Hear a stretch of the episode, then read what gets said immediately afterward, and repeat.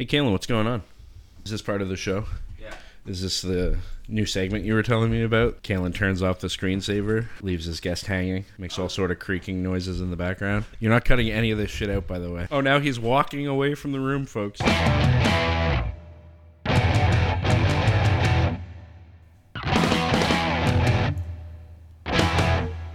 On this episode, I'm joined by longstanding friend Ryan McIntyre, and we talk about his intro into music and his progression into new genres by getting rid of old hangups.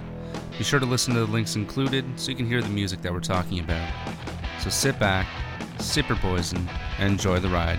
I'm Kalen Capson, and this is the Peg and Place Podcast.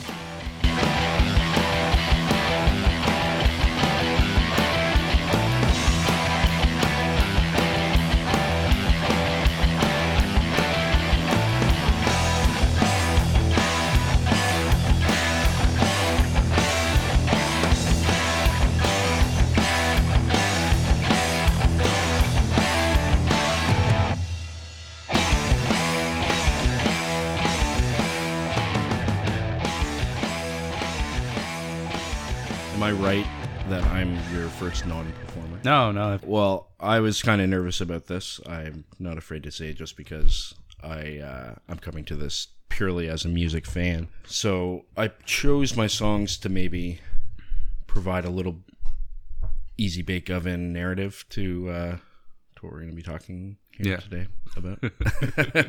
Starting with Peter and the Wolf, um, it's not only like something that I benefited from because of its intentional instruction, but it's also the first thing that I remember being excited about musically, like my entire life. Interesting. My parents weren't particularly musical. My mom's a big fan of music. My dad's likes music. He's not a sociopath, but he's pretty indifferent about it. He, you know, never collected it or anything like that. But they bought me one of the Disneyland story read and listen records when I was a kid, and I had it out of my grandmother's where uh, where my record player was, and I'd listen to it obsessively. And the thing about it is, is that it starts out with a narrator telling you that each instrument that you're going to hear is associated with a character in the story, and as the story is being told, the voices of the characters are essentially the musical instruments. So it was a way to connect children to classical music and instruct them on how musical instruments stand in for tone and can actually create like plot and story. I think it was part of Disney's, uh, you know, that extended it to Fantasia and, and that sort of thing as well, which was also kind of bringing classical music to children in, in an instructive but also like entertainment type way. So I had the book and I had the record that came with the book, but Disney had also animated the story, and it would appear occasionally on Sunday afternoons in the wild wide world of Disney on CBC Oh, yeah. I remember that. and a lot of cool stuff came up on Sunday afternoon when we were kids. A lot of stuff to be excited for. At Bat was one of my also like all time favorites, but nothing trumped Peter and the Wolf. I I get so excited. I've never seen the full one, but I do remember Disney. They would have again on Sunday afternoons, but it would be like snippets of shows. Like there would be a main theme for the full episode, but it would just be little bits of each of their movies or cartoons or stuff to Right. extrapolate that idea. And with like Casey at Bat and Peter and the Wolf, they actually already fit those time constraints naturally. Um, I don't think Disney did a full animation for the full like Opus 67 of Peter and the Wolf. Okay. uh, you know the the album itself they if you listen to like david bowie's peter and the wolf you know it's much longer than the presentation that disney so that wasn't even something that would have been pared down and clipped up. So it kind of all started there with me like and i didn't i honestly didn't realize that until i was an adult. It was something that was always there. I always knew that peter and the wolf was there somewhere in my past and i knew it was something i was excited about. But I was a grown man before I realized that I had been hoodwinked by Disney into liking classical music. The whole thing is really designed to trick kids and you know it's not the children's story we'd be telling today that's for sure it's an old Yeah. russian fairy tale it's pretty bloody and brutal but uh, disney cleaned it up a little bit and history has done the rest no it's not something we show our kids One to remember first was Flight of the Bumblebee. yep Yeah. so like, what context did you see that in probably Sunday afternoon, just watching Disney. okay so now i'm not familiar with it i'm familiar with flight of the bumblebee but what did they do It was just a bumblebee going Okay. around, getting caught up in the storm, and then gets caught up in wind, and then running for flying. I guess away from wasps, maybe at one point. I'd have to watch it again. It's been a long time, but yeah i'm gonna have to check that out it's something i'm sure i would know but i'm not familiar with and I I can't even say if, for sure if it was on Fantasia or if it was just a standalone thing. I really don't know. Well, as we're talking here, I remember also that uh, the Care Bears did a two-part Christmas special in which they kind of do a similar thing, not nearly as subtle with uh, the Nutcracker. I vaguely remember that episode. Yeah, it's basically the whole thing, but played out kind of in a double entendre because there is actually a performance of the Nutcracker, but then the kids and some of the Care Bears actually go into this like world where the Nutcracker is being played out. Yeah, yeah, I remember that. I loved it when I was a kid, but if you would have sat me down and explained to me that, oh, this is a ballet, I probably would have been like, no, I'm not watching. I'm out. yeah. Which is kind of sort of what my list is somewhat centered around too is my own evolution with music and how I came to it with no judgment whatsoever and then learned responses to certain genres of music hmm. and became this pretentious asshole in like junior high school about the things that I liked and the things that you liked and one was wrong and one was right. I do wonder where it, it came from because I think back to the blurb that you got me to record for the uh, promos for this podcast. I think about that often actually. And what I said was that I like music because it connects me to a place in time and a place in history. And that's true. That is my favorite thing about music is it's this tap that we have into our memories. It's uh, you know, it's more than just like remembering something because you have this sense memory that goes along with it and it really can put you back in a time and place has this sort of time machine effect. But that's sort of only half the story because going along with that is the fact that as I'm evolving and changing, there's always been something there to relate to. Musically, there's always been, no matter what I'm going through, something something that's also happening that uh, can be likened to or or related to in some way, some important way. This is the story of Peter and the Wolf. Each character in this tale is going to be represented by a different instrument of the orchestra. For instance, the bird will be played by the flute, like this.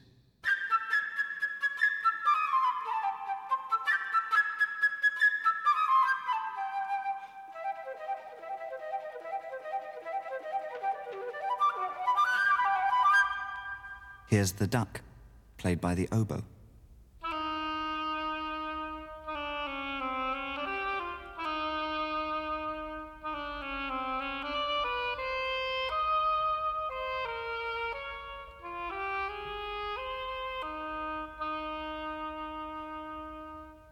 The cat, by the clarinet.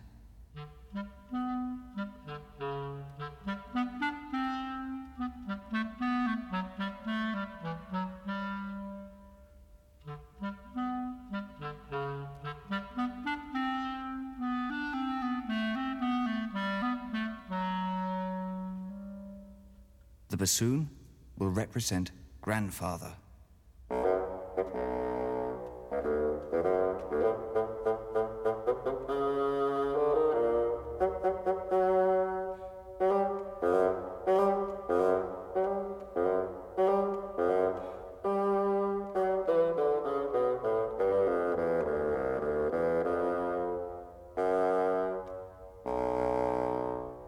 The wolf the French horns.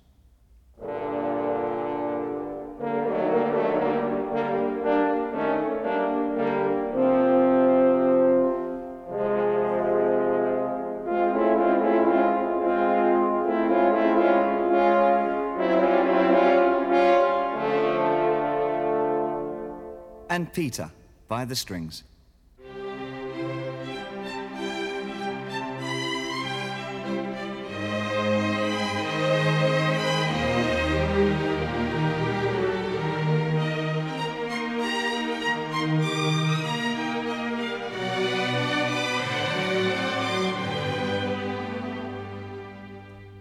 Blast of the hunters' shotguns, played by the kettle drums.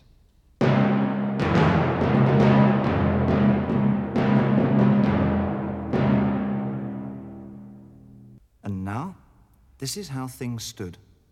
The cat was sitting on one branch.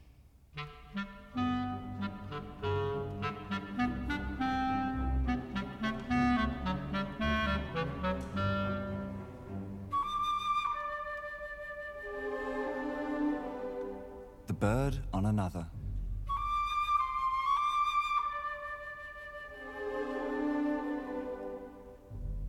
Not too close to the cat.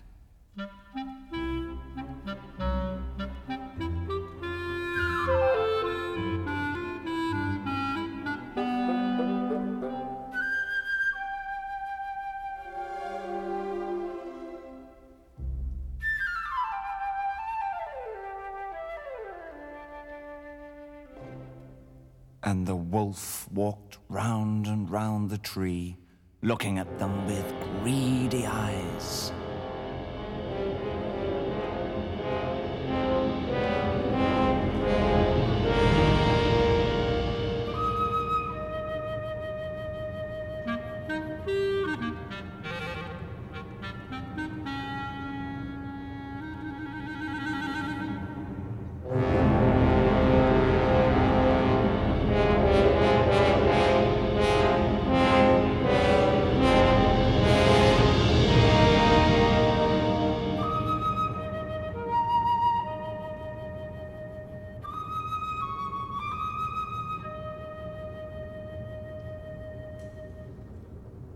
In the meantime, Peter, without the slightest fear, stood behind the closed gate, watching all that was going on.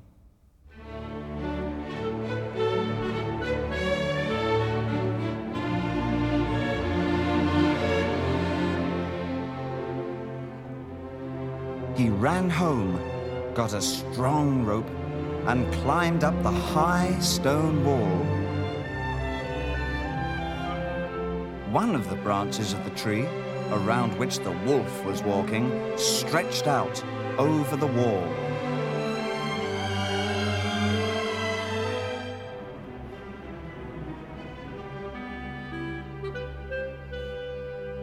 Grabbing hold of the branch,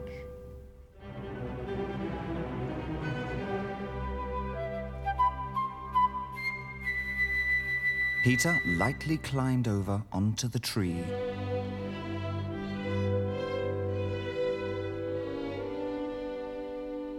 Peter said to the bird, Fly down and circle round the wolf's head. Only take care that he doesn't catch you.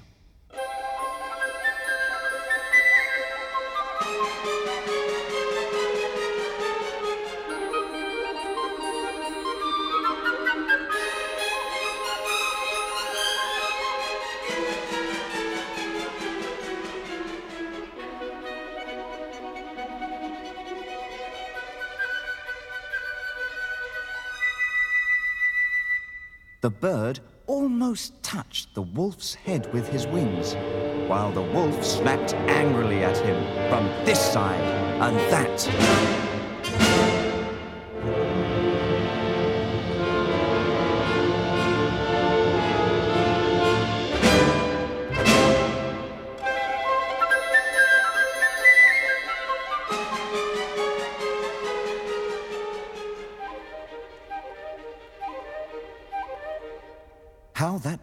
Teased the wolf.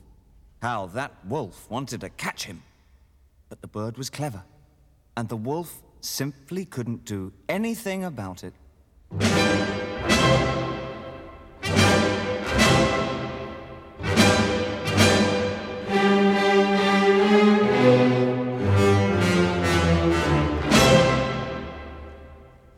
Meanwhile, Peter made a lasso carefully letting it down.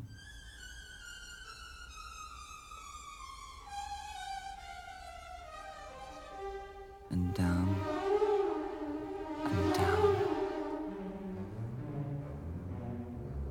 Caught the wolf by the tail and pulled with all his might.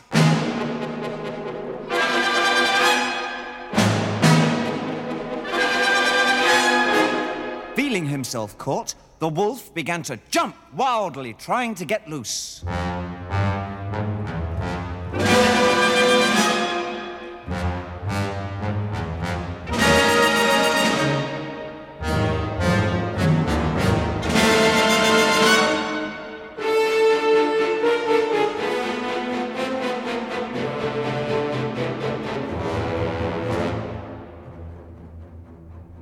But Peter tied the other end of the rope to the tree.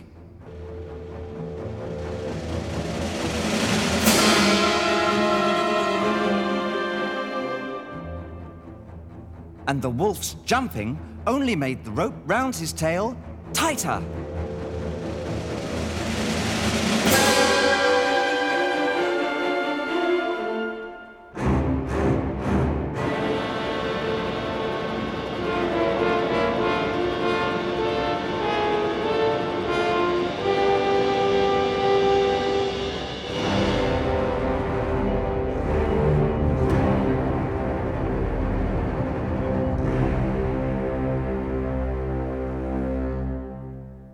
I recently reached a point in my life where I'm kind of going back on some genres. Well, it happened with country a while ago.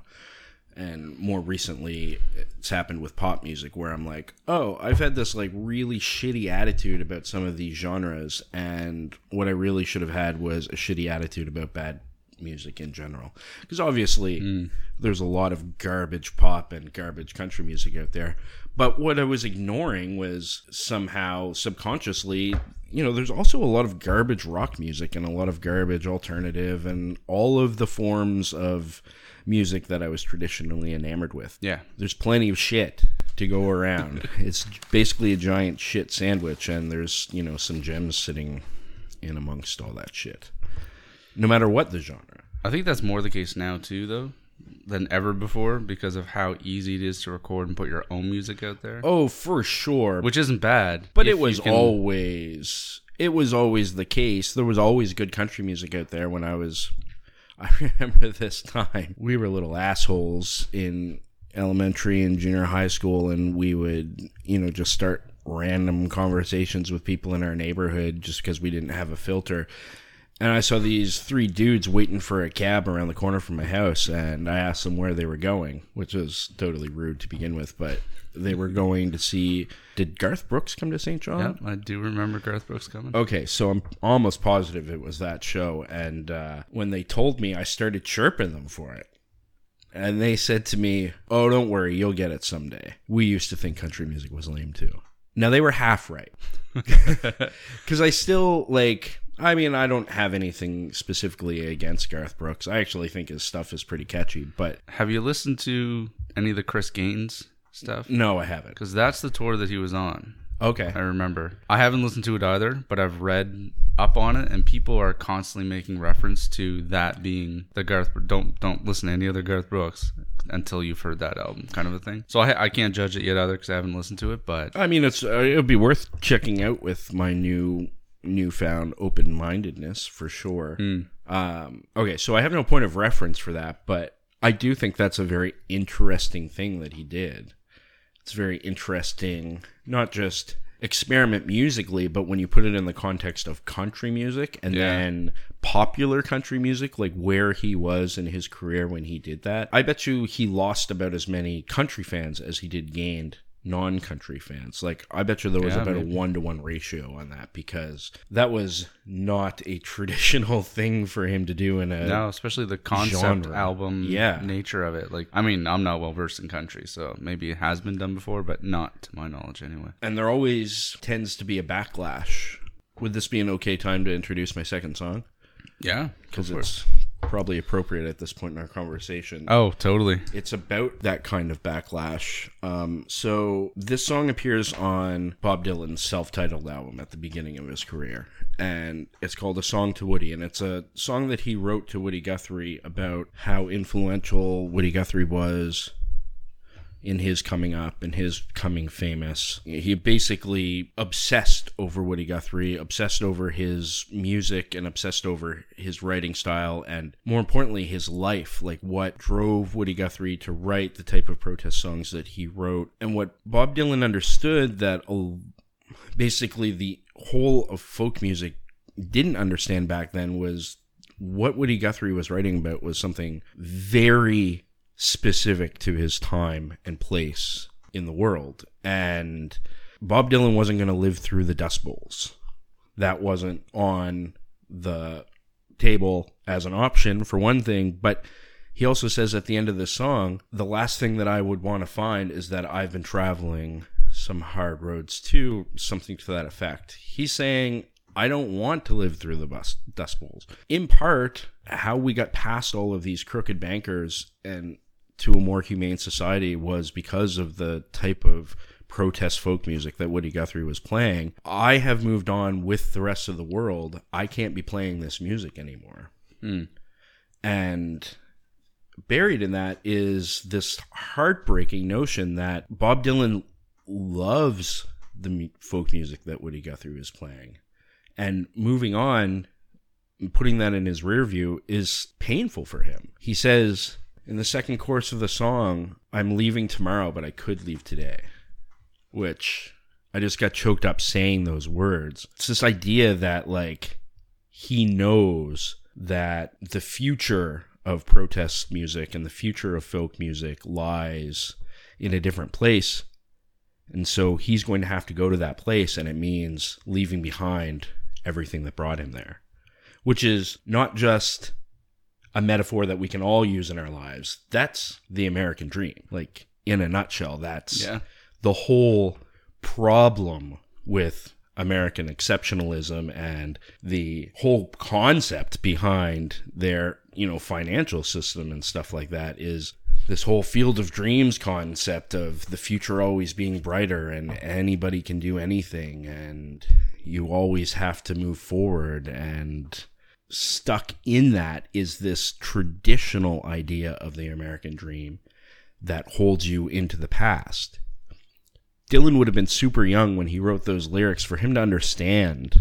A lot of people don't understand that living your dream and under and actually making your dreams a reality means almost always moving forward and leaving yourself rooted in the places that you have to go to move forward, even though there's this wonderful idea of traditionalism and this wonderful idea of staying true to yourself, it's necessary to move forward. Like it's necessary to to switch things up or to live your own truth. And in Dylan's case, he was ostracized for that. Like there was a huge fallout the first time he picked up an electric guitar. Oh yeah. The whole folk community turned on him. And it wasn't just that they were angry, they were heartbroken too. There's this thing about Dylan though that is almost I don't want to say everything he does, but a lot of the message that he gives out and it is about that. So many of his songs are about moving forward or struggling to move forward or trying to move away from or just your own heartstrings, trying to cut those heartstrings so you don't fall back into those old habits that you're trying to. Oh, I, I agree completely. And I think it's people like him who get that message at an early level that it's not okay to just like stay in one place who are the most successful. There is a societal pull to keep the status quo. Hmm. It's it happened back then with folk music where like, you know, you weren't folk unless you played with an acoustic guitar. It was a stringent irrational rule. It was an irrational rule. It didn't it didn't make sense. It only made sense when you didn't have electricity. Right. You know what I mean? Like that made sense to the original folk guys. There's nothing wrong with taking the ideas of protest and fighting the establishment and evolving that with the evolution of musical instruments. And there is something I think specifically wrong and specifically strangling about applying those rules so stringently because you're you're not you're not letting the art form evolve naturally, but you're also not being true to the art form. Um, I'm gonna go totally 180 on this, but uh, we've both been watching that new David Chang show, Ugly Delicious. Ugly Delicious. Um, and there's that really awesome episode about pizza and about how the traditional Neapolitan pizza has to be done with specific ingredients in a specific way. All of these hard, fast rules that make a traditional pizza a traditional pizza. But then what they explore in the show is this idea that those ingredients are only amazing in their freshest form. So that's all fine and good to have those rules in Italy. But if you're making a pizza in Korea, you're going to switch up the formula because to use ingredients that have to be shipped from Italy and are by their very nature not the freshest possible ingredients is to the detriment of the recipe. Hmm. To follow rules just for the sake of following rules and to not think in a logical way about why those rules exist, I think is the problem specifically with this pizza, but also with what we're we've been discussing in regards to Well, look at how like blues and stuff progressed, right? So that was like this slow but steady progression as opposed to the people that stole from blues and like because blues was like folk music back in the day it was on acoustic guitars as soon as electric guitars became available and people could afford them at least that i've looked into it there's not a whole lot of kickback from the fans of those old like slave songs being converted to you know cigar box guitar with two strings that was changed into a guitar because now this guy moved up he could afford a guitar so he started playing an acoustic guitar. And then eventually moved on to an electric guitar once they could afford it or the, the label gave them an electric guitar. There was no or if there was it wasn't spoken of or there was very little kickback the progression of blues music. Whereas folk music which was the same thing slightly different perspective in hindsight. I mean it wasn't it was the same thing but then it halted. There was like these these weird gaps where it didn't progress naturally for a very long time i think. It kind of got stuck in that rut. Predominant i don't want to say white western music but that's kind of what evolved as folk music for a long time and then uh, black music because they had a different history than a lot of people kind of went down a particular road but the progression of it was much more natural. It wasn't halted the way that a lot of folk music was. When the blues evolved, nobody was like, "Oh man, that's not our music. What are you doing? Why why are you playing an electric guitar all of a sudden?" Whereas when Bob Dylan switched to an electric, everyone was in an uproar, and now which is weird, really weird. when If- you say folk music, synonymous with that is Bob Dylan. I don't go, hey, do you like folk? And you think immediately of Pete Seeger. You think of Bob Dylan because Mm. because that's where folk music was going naturally, and he had the courage to follow it. Yeah, exactly. Absolutely. I wonder if record labels had a hand in holding music back because when radio was a big thing and they were pulling in artists much like radio is now, they'd be like, oh, what do people want to hear? So I wonder if that's something that held back, whereas a lot of blues developed in a much more underground sort of scheme, kind of on its own, and was sort of left to its own devices. There might be something there.